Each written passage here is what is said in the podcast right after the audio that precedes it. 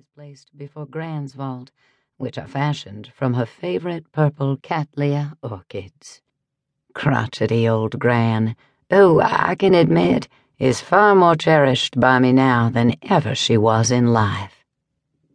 My duties performed, I move on eagerly to the remote grave at the farthest corner of the cemetery, the real reason for my weekly visit.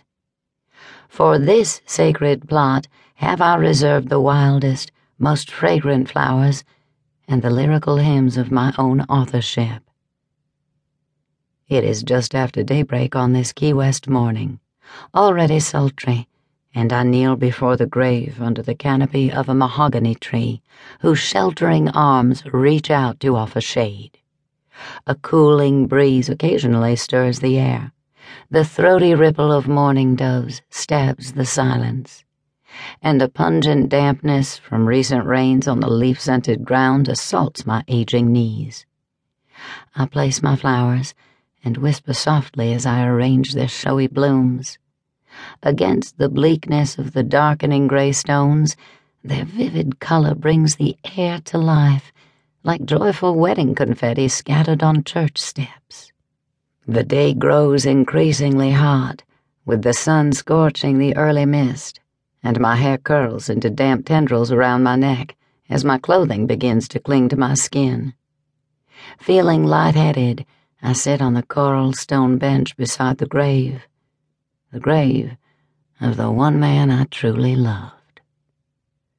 I think back on all that has happened these past 54 years. Condemned to have lived on, alone and wiser, I recall the bitter and the sweet, the grief and the rapture. For in my life, the one cannot be chronicled without the other. Part 1 New Orleans and Wreckers Cay, 1829 to 1840. Chapter 1 Wreckers Cay, May 13th, 1839. It was fully three years after we first arrived on Wreckers Cay, almost to the day, that my husband vanished one May afternoon. I had just completed the children's school lessons when it occurred to me that Martin was late coming home.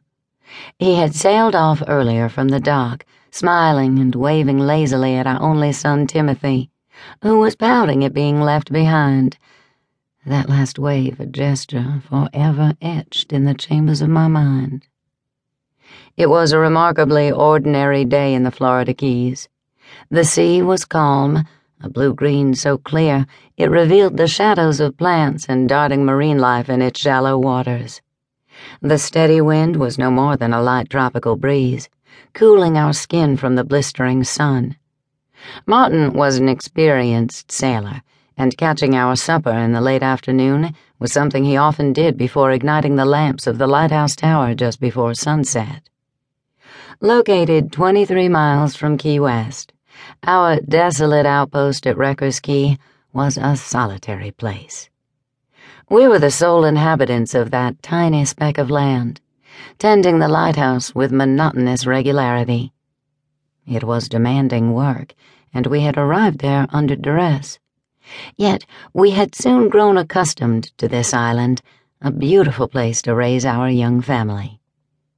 But that day, minutes stretched into long, worrisome hours as my children and I waited and watched for him well into the night.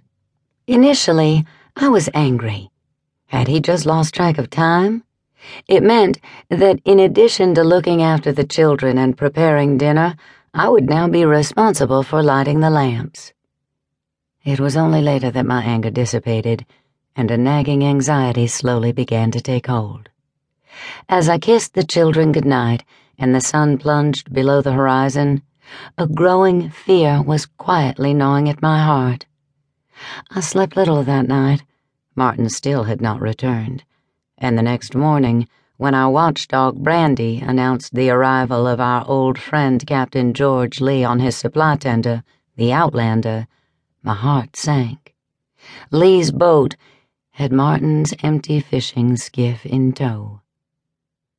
The captain and his mate, Alfie Dillon, usually came on the 15th and at the end of each month.